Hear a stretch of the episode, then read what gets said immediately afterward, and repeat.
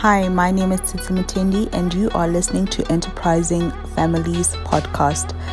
Welcome to the world of enterprising families, where we discuss the issues of governance, next gen, and looking at how families of wealth and family businesses growing into families of wealth can preserve their wealth, become better as they go forward into a new generation.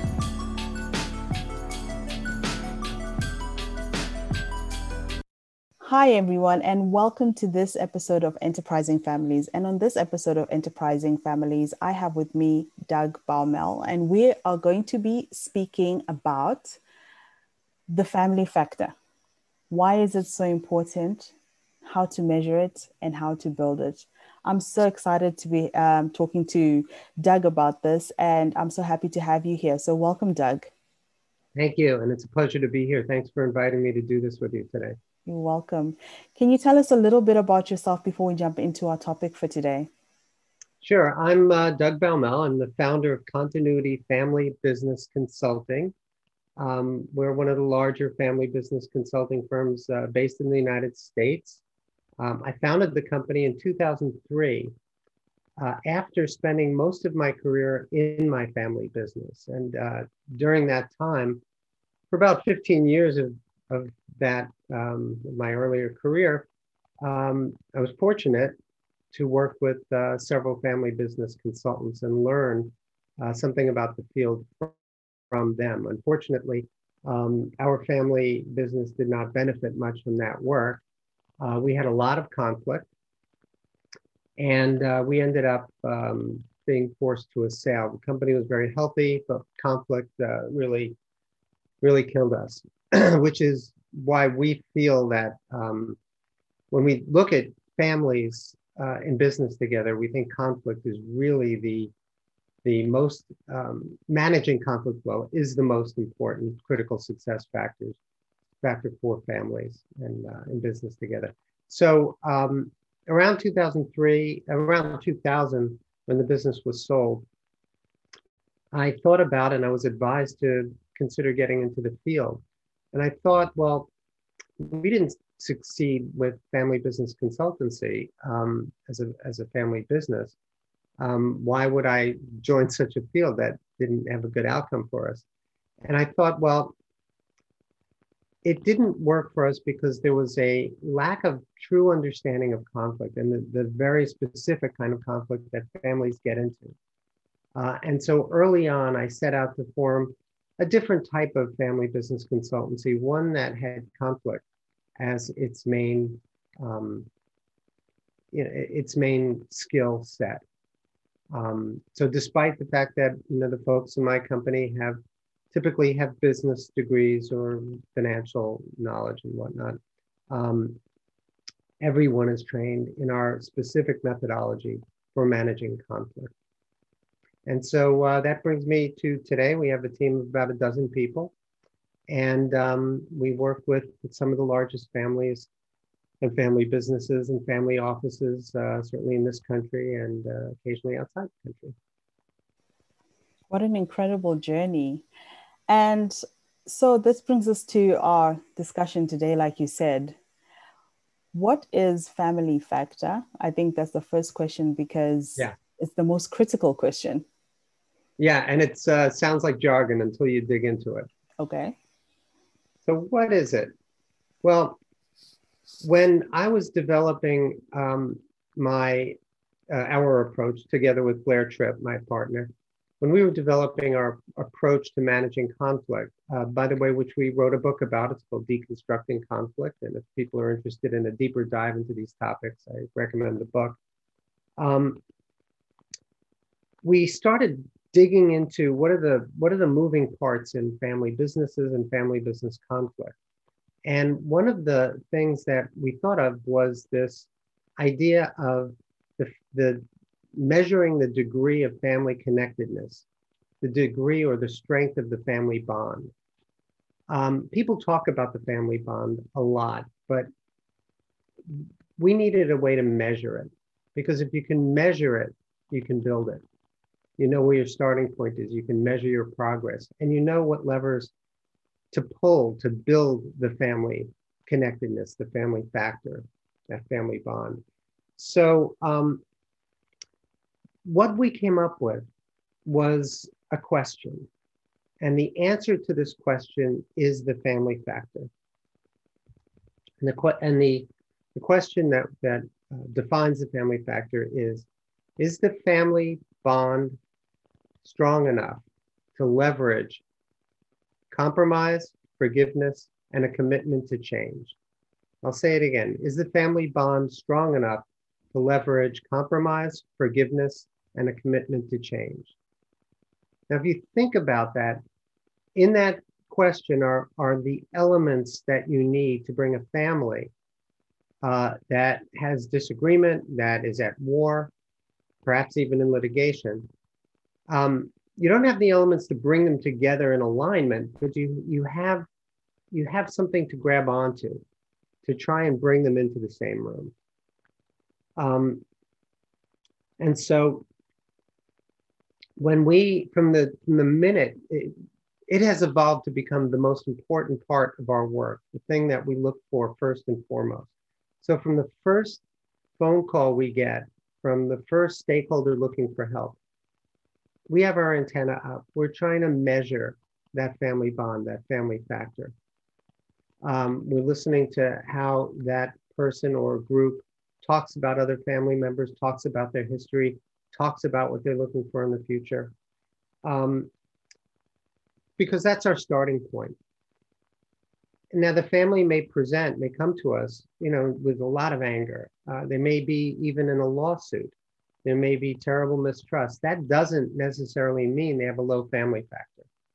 And um, I'll explain that as we dig into the to the components, how we actually uh, employ this concept uh, and make it make it real. So when you look at family factor from how you've described it, why do you believe it's so important to families, especially families in business together? So the best way to answer that question is to to to break it down, to mm-hmm. really describe what it is and how uh, and our process for measuring it. Okay. So when we begin an engagement, we're looking and and when we're trying to determine that the strength of that family factor, mm-hmm. we have conversations with all the stakeholders, and what we're listening for are three primary things. Does this family have a meaningful shared history together? Okay. Now, it could be a terrible history. It could be lawsuits. It could be fighting. It could be disconnects and, and cutoffs. Um, it could be betrayals. It, that's not the point. The point is if it's meaningful. Um, family can be connected by anger and bad history, just as they can be connected by good history and celebration. So we're not just looking for good stories, we're looking for stories that have meaning. And when families have a deep, meaningful history together, whether it's fraught or not, they have something to lose if they don't do the hard work and take those risks to compromise, forgive, and commit to change, mm-hmm. to individual personal change. Mm-hmm. Because if they don't do those hard things, they lose that family connectedness. So, uh, and, and I, I, guess I could explain this um, with families that are in litigation most people think that if you're in litigation, you're trying to, you know, destroy the other side, which is probably a family member, or separate. A lot of conflict in family business, especially when it reaches litigation, each side is likely to feel that they're trying to save the other side, that their position is right. And they're not trying to, to destroy the other side. I mean, it mm-hmm. sounds like that from the outside. But what what we think and what we find is that in their hearts, they're trying to save the other side. They're trying to bring them along through force if it's litigation. Um, and but when they're trying to use litigation to separate and to destroy, that to us says that they have uh, not a meaningful shared history together. Mm-hmm. That in their conflict, they've separated and maybe they're not a family anymore. And we're a family business consulting firm and we work with families. And if they're not a family, mm-hmm. they could be arguing, litigating, doesn't matter. But if if there is no family bond, there's not much we could do with them. There's nothing to leverage, nothing to grab on. Mm-hmm. We can give them best practices. We could take them through some processes. Maybe it'll help. But for really transformational change, especially when families are in conflict, we need something to work with. We need that family bond. Mm-hmm. So maybe it's weak. Maybe they're in conflict and it's weak. But we listen to those stories. We try to find meaning in those stories. Um, and then I'll go into what we do with those stories later. But let me first finish the description. Okay. So we have the shared history piece. We try to identify uh, those stories that feed into that narrative. Mm-hmm. Then we look for is there a shared vision of being family in the future? Or is this a family that when the patriarch or matriarch passes, that's it? They're going to cease to get together, communicate, they're going to go their separate ways. Mm-hmm. So we're looking for that, um, that vision. Uh, that's typically harder to find, especially when families are in conflict. But we start those conversations and we try to tease out is being family in the future important? And if it is, then they have something to gain by doing the hard work of, of compromising, forgiving, and committing to change. Mm-hmm. So, on the shared history side, they have something to lose if they don't do that hard work. And on the shared vision side, if we could bring that vision to light, that family is important, and this is what it looks like going forward. Um, they have something to gain, and then we can get, we can leverage that compromise, forgiveness, and, and change. Um, this all rests on what we call a fulcrum of trust. Now, trust is a very interesting topic, and it's uh, people have very, very different views of trust. Um, when we think about trust, we think about trust in three different ways. The mm-hmm. first is well, if I like you, you like me, and we want the same things, well, I could certainly trust you. And that's often a starting point for people thinking about trust. Mm-hmm. But in a family enterprise situation, when people start wanting different things, anger develops, guess what? They might love each other, but they stop liking each other. Mm-hmm. And if you define trust as alignment and affinity, which is, is that sort of class of trust, alignment and, and affinity, if that's how you define trust, you quickly realize that you, you don't trust that other person. and you start believing that. You start thinking positionally trust, no trust. And once that positional thinking takes hold, the system gets polarized. So mm. if if affinity and uh, sorry, if affinity and alignment are your definitions for trust, it's very fragile in a family business. And we say that's not the definition you should you should think about.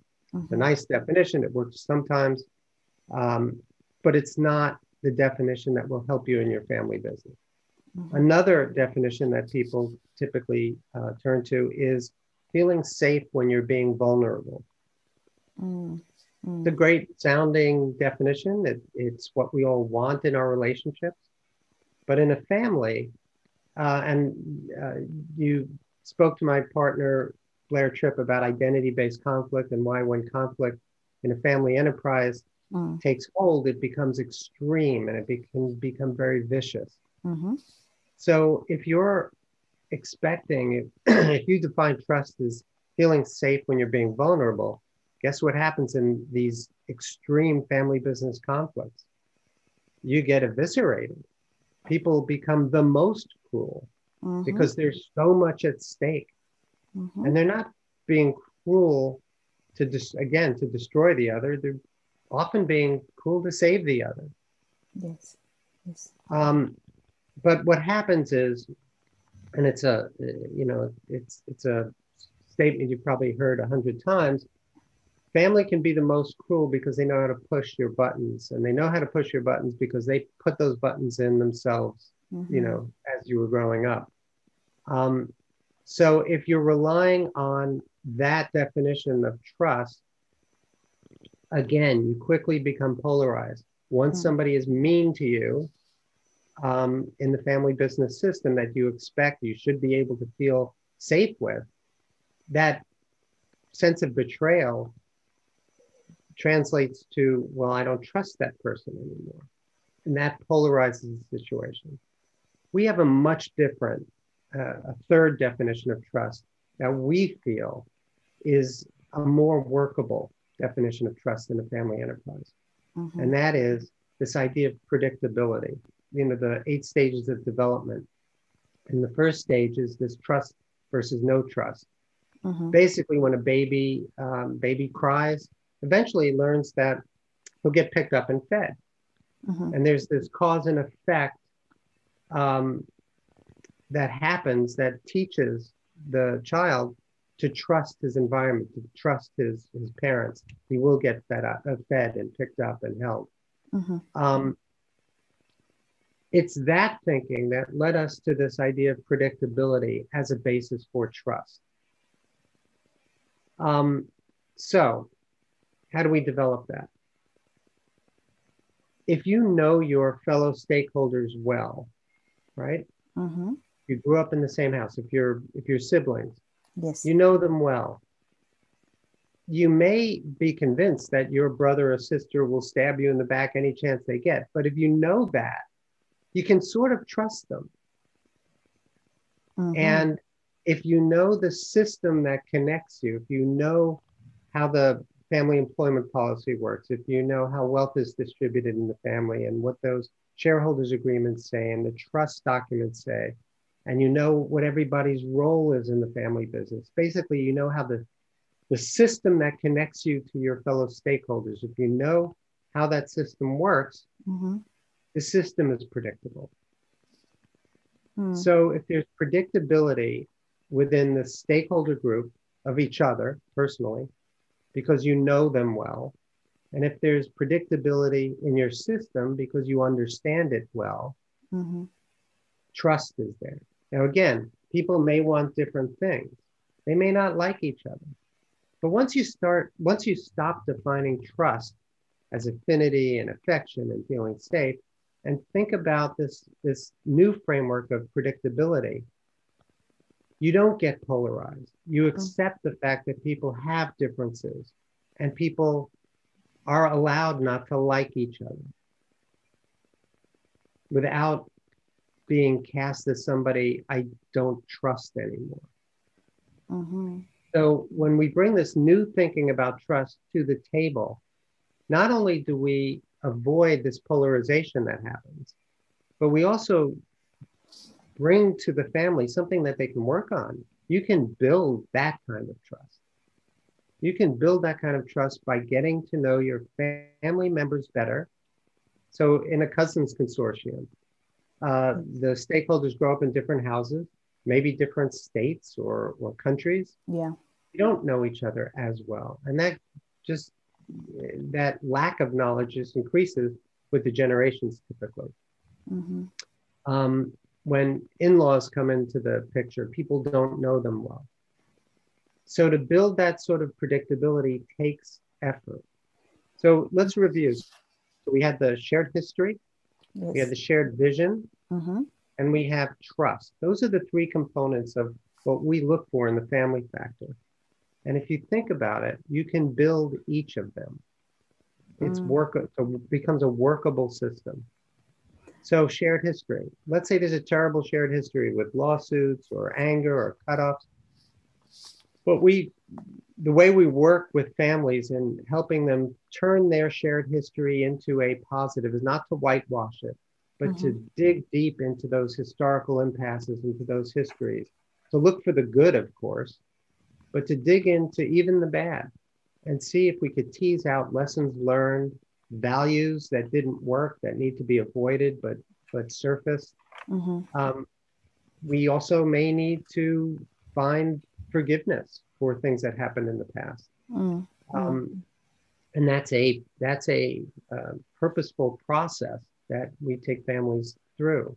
Mm-hmm. But if we can work with family members to create a a shared uh, a new shared narrative about the past that everybody can live with, that takes the from a bad situation that teases out those those lessons and those values that um, will help the family avoid the bad in the future and and double down on the good in, in their past mm-hmm. then we can we can strengthen that shared history and thereby strengthen their fam- family factor likewise if we can start talking about family traditions that they want to see in the future family legacy that they're trying to build together if we can um, have those conversations with mm-hmm. the family so that they can get a, uh, a mental image of, of not only what their family will look like in the future, but how important that is.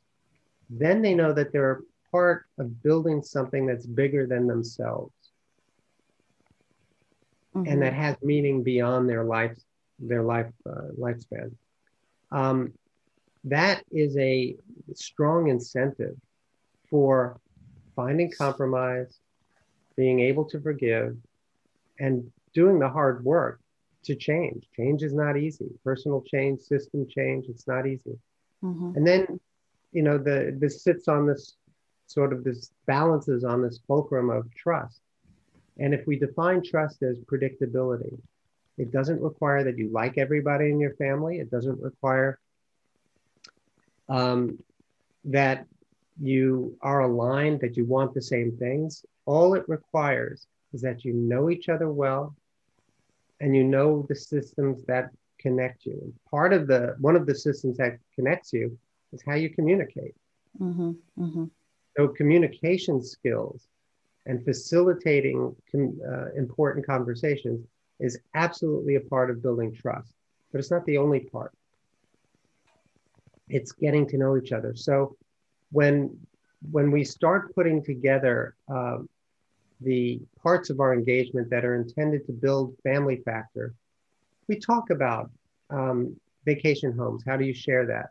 How do you um, organize a family retreat so new members to the family get to know each other? So older family members can start sharing their vision of the future and their and their histories and their past and model the kind of behavior that will be needed in the next generation to keep this family together and, and strong.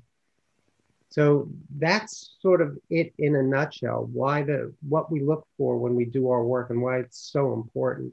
Because if we can, if we could take a family that um, is polarized and we get them to think about a different framework for conflict a mm-hmm. different framework for trust and really have a tangible definition of well what is the family factor in the first what does the family bond mean if we can make that tangible for families and give them a roadmap for building that strength we can we can move mountains with that family mm-hmm. Mm-hmm.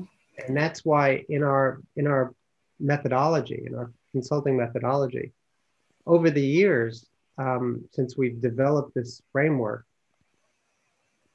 um, over the years, the family factor and building that family factor has emerged as probably the most important or most influential piece of the work that really leverages everything else we do with the family, whether it's uh, building a succession plan, reorganizing their, their operating company, developing corporate or family governance, writing a constitution.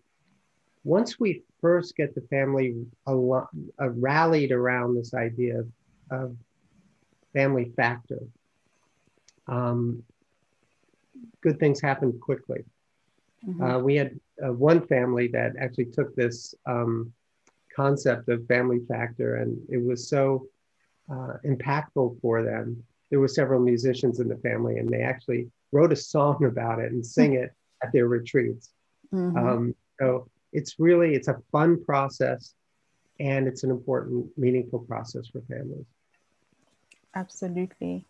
And just from learning um, about family factor, how important it is, and also how to build it, as well as how to measure it. And I think a lot of um, the ways you use to measure it are so unique, but are anchors, especially when it comes to families. When we look at all at what all of this that impact families, the um, shared history, shared vision, that need for for trust, and the holistic family factor and how it can be strong as well as weak. We've had a discussion around the um, conversation that says that family businesses are not as successful as their other counterparts. What do you think about that? And how do you think the family factor, in terms of all the moving parts that go into being a family, impacts a family business in it being yeah. strong or in it being weak? So my my personal my personal pet peeve in in this whole industry of family business consulting uh-huh. um, is this overused and misleading quote that I hear all the time, and that is that, uh, and it varies with who's saying it and what the circumstances are, but it, it basically goes like this: that only one third of family businesses succeed to the third generation. Mm. Now, somehow, and the implication, of course, is that family businesses are somehow more risky than non-family businesses because after all that statistic sounds terrible i, I know I, am sorry i miss i misquoted the statistic let me back up mm-hmm. that um, what only one third of family business succeed to the next generation mm-hmm. so that mm-hmm. by the third generation uh, less than one out of 10 survive mm.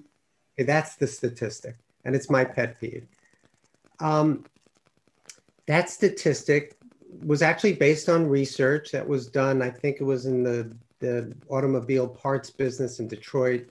Uh, several family businesses were in a, a, study. I'm not sure. I think it was John Ward who did the study early on, but I don't quote me on that. Mm-hmm. And there were some statistics developed. And actually, uh, what what the original statistics said was that um, one out of ten succeed through the through the third into the fourth. So when people quote the statistics, it's not as, even those statistics aren't as bad.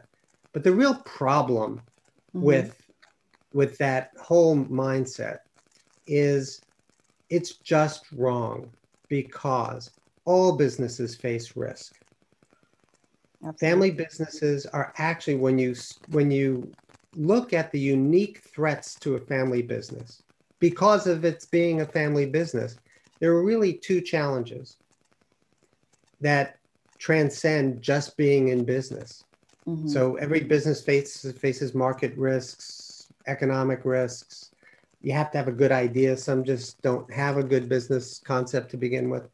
So when you strip out just regular business failures um, from from the universe of fa- business failures that are family business, what you find is that family businesses are actually more robust more profitable than their non family counterparts. Mm-hmm. And in those statistics, and this is what blows my mind, in those statistics are families who've sold their businesses for a lot of money.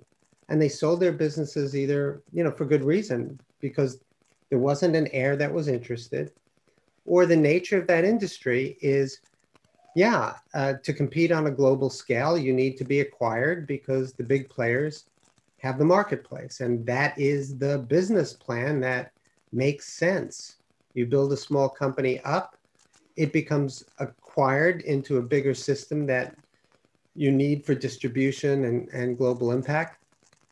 And that's a huge success story. It's not a failure just because it didn't transition and stay a family business.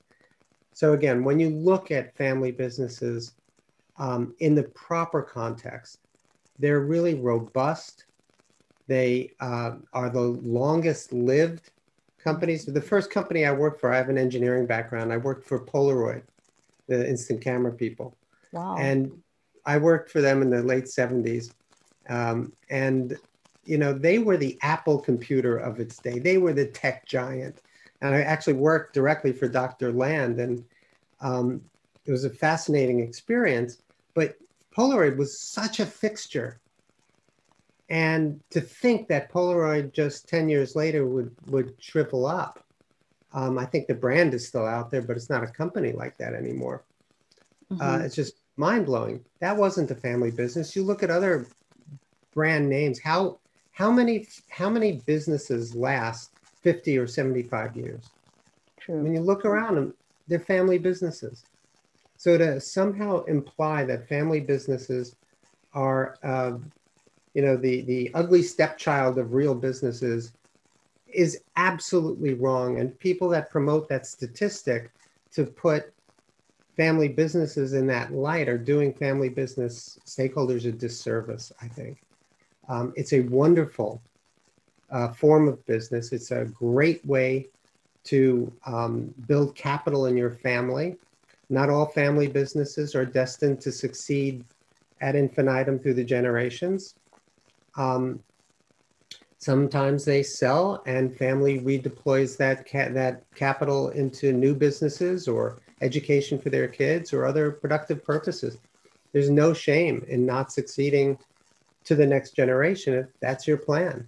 But the two big threats for family businesses mm-hmm. are um, first and foremost lack of planning, and that depends on your country uh, and, and the tax laws, because in, in the United States, family businesses are, are hit with inheritance taxes. And so you have to plan for that. So every 25 years, you have to plan for the potential of having to pay a, a significant tax for the tran- transfer. But there are ways to plan around that. And if you have the right help, you can manage that for the long term. Um, the second biggest threat is uh, the fact that when you're working with family, the potential for conflict is higher than when you're not working for family or working with family or co-owning with family. And that's because the family business system is a highly interdependent system. And any time you have a highly interdependent system with a lot of moving parts, you know, we think in our minds, we think of a complex watch mechanism with a lot of gears that are interconnected and they all have to work together. Family business is like that. The stakeholders in a family business are connected in many, many different ways, much more so than in a non family business. Uh, and like any complex machine with a lot of interconnected moving parts, things can go wrong. And in a family business, that's conflict. Now, we, when we think of the family factor, let's bring this back to the family factor. When we think of the family factor, we think of it as the, the measure of resiliency to conflict. And if conflict is indeed the we think the number one threat to family businesses mm-hmm. uh, that are unique to family businesses that really do feed into a statistic of why family businesses fail um, in the proper context. When we think about uh, conflict as the, the, the, the key concern, managing conflict well is a key concern for family businesses we think of building the family factor as the um, the best insurance that a family can can attain um, for managing conflict. It's mm-hmm. that resiliency factor. It gives them that leverage to compromise, to forgive, and to adapt to or initiate change. Mm-hmm. So um, long-winded answer to your question about, um, you know, the statistics and uh, this idea that family businesses are somehow not uh, as as good as non-family businesses or as reliable. You know, if you manage conflict well, if you have, if you focus on building a strong family around that enterprise, you can do you can do great things with a family enterprise. Thank you so so much, Doug, for joining me today, and for your insights into the family factor, and also then your insights and um, can I say revelation of the fact that family businesses are the ones that last for such a long time because of I think all of the things you mentioned in the family factor play a, a huge role in making sure that families stay together, that shared history. You find the family businesses that um, stay for 50, 100, or even I think there's a Japanese business that's 500 yeah. years old. It's because of that shared history and that shared vision for future and also that trust. So the family factor really is key to multi generational businesses and multi generational wealth building within a family.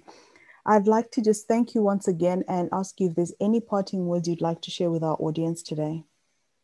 Well, um, if this conversation was of interest, I encourage you to read our book, Deconstructing Conflict. We have a, not only do we have a chapter in uh, about family factor and building it and about trust, uh, et cetera, but um, at, that's going to actually be the subject of our next book. The next book will be uh, entirely about the family factor. So uh, I wish all of your listeners um, success in their family enterprise. And thank you. This has really been enjoyable and, uh, and fun for me. Thank you. Thank you.